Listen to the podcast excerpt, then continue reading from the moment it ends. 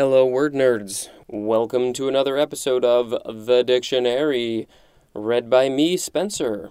Yep, it's still me. I'm still doing this. We're over 100 episodes in, and I'm only on page 26, so I'll see you when I'm old. First word for today is ahistorical. It's the word historical with an A at the beginning. Oh, it could also be ahistoric. This is an adjective from 1911, not concerned with or related to history, historical development, or tradition, as in an ahistoric attitude. Also, historically inaccurate or ignorant, as in an ahistorical version of events. Ahistorically is an adverb, ahistoricism is a noun, and ahistoricity is a noun. Next, we have a hold, A H O L D. This is a noun from 1854, and it just has the synonym hold. The definition just has the synonym hold, H O L D, as in, if you could get a hold of a representative. That is from Norman Mailer. Next, we have a suffix dash A H O L I C or dash O H O L I C. Uh, you could pronounce that aholic. This is a noun, and it is not giving me a year. Uh, one, one who feels compulsively the need to do something, as in workaholic. Two, one who likes something to excess, as in chocoholic. And the etymology, of course, has the word alcoholic. That is the one that we can all think of. I would pr- almost call myself a chocoholic. I really try not to eat a lot of it, but I do love sweet things and chocolate in particular. I don't really like dark chocolate, but uh, because I don't have dairy, I have to have the darker stuff. That's a whole thing that I'm not going to get into. Moving on. Next, we have a horizon. This is two words. First word is just a, uh, and then horizon. Noun from 1907. The uppermost dark colored layer of a soil consisting largely of a partly disintegrated organic debris. I actually learned recently that the different layers of soils are called horizons. So the A horizon is the uh, the top one. Next we have ahoy. A H O Y. This is an interjection. This word actually just came up. Um, I think it was yesterday. I was listening to a podcast, and I think it was uh, Conan O'Brien's podcast where he interviewed.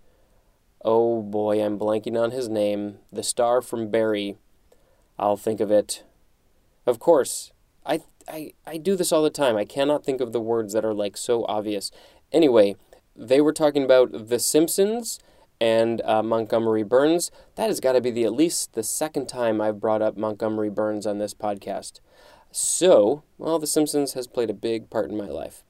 Uh, so Montgomery Burns, when he picks up the phone, he goes ahoy hoy, and that was brought in because I guess originally when the telephone was invented by Alexander Graham Bell, he wanted people to say ahoy hoy when they answered the phone.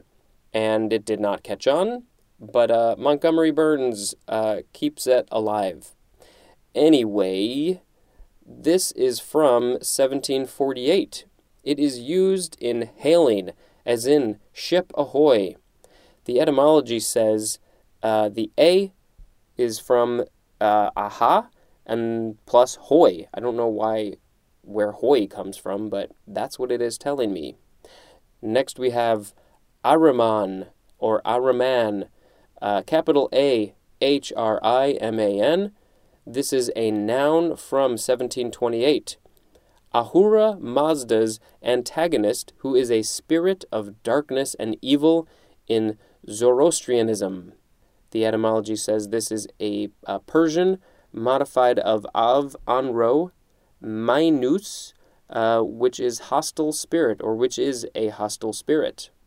I also feel like I need to look up who Ahura Mazda is, and I wonder if that's where the car company Mazda got its name from. And funny I should mention that because the very next word is Ahura Mazda. Capital A H U R A, space capital M A Z D A. This is a noun from 1850. The supreme being represented as a deity of goodness and light in Zoroastrianism. I don't know a lot about Zoroastrianism. Uh, I live near a Baha'i temple, and we were there showing it to a friend of ours because it is an absolutely gorgeous structure. And they have a, a welcome center where people, uh, volunteers, can can teach you about it. Um, and Zoroastrianism is mentioned. All religions are mentioned there, actually.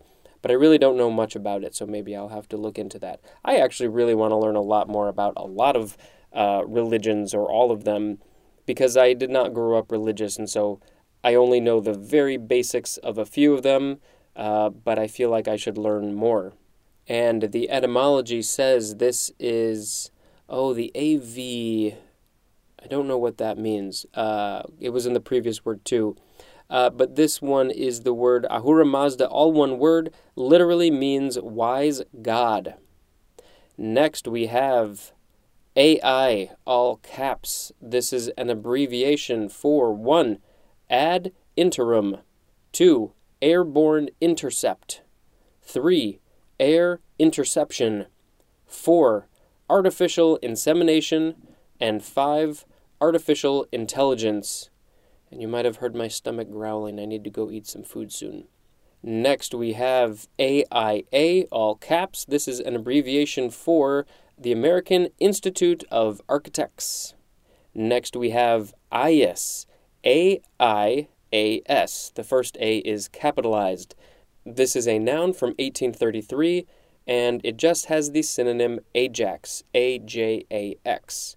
I know that that is a cleaning chemical stuff thing, uh, but I believe it is also the name of something. Uh, well, the etymology says it's Greek, so it's it's from the Greek. Maybe it's one of the Greek gods. Um, we'll get to that in at least six episodes. Next, we have aiblins, A I B L I N S. This is an adverb from circa uh, 1605. This is chiefly Scottish, and it just has the synonym perhaps. Aiblins, so all of you Scottish listener, listeners out there, Aiblins, I know what this word means, I guess. Next, we have the word aid, A I D. This is the first form. It is a verb from the 15th century. Transitive definition is to provide with what is useful or necessary in achieving an end. Intransitive definition says to give assistance. Aider, A I D E R, is a noun. The etymology pared down says this is from the uh, Latin ad plus juvare, which means to help. The second form of aid is a noun from the 15th century. 1. A subsidy granted to the king by the English Parliament until the 18th century for an extraordinary purpose or extraordinary if you prefer to say it that way. 2a. The act of helping. 2b. Help given. Assistance is a synonym, as in providing aid and comfort. Specifically, tangible means of assistance, as money or supplies. 3a just has the synonym aid, A I D E. 3b. Something by which assistance is given an assisting device, as in an aid to understanding, or a visual aid, especially a hearing aid. 4. A tribute paid by a vassal, vas- vassal to his lord. Apologies, I don't know the word V A S S A L, although I'm sure I've seen it many times, I just don't know how to pronounce it properly. Next, we have AID again. This is all caps. This is an abbreviation for 1. Agency for International Development. 2. Artificial insemination by donor. We have another AID. This is A I D E, all lowercase. This is a noun from 1777. A person who acts as an assistant, specifically, a military officer who acts as an assistant to a superior officer. The etymology says this is short for the word aide de camp, which is our very next word. A I D E D E C A M P. This is a noun from 1670, a military aide, also a civilian aide, usually to an executive. This is from uh, French. It literally means camp assistant. And I think that we will end it there. That is the last episode of this. No, that is the last word of this episode. Thank you again for listening. I've got one more to record while sitting on this floor with an aching tush. And, uh, but then after that, I can go stop and eat some food. Thank you and goodbye.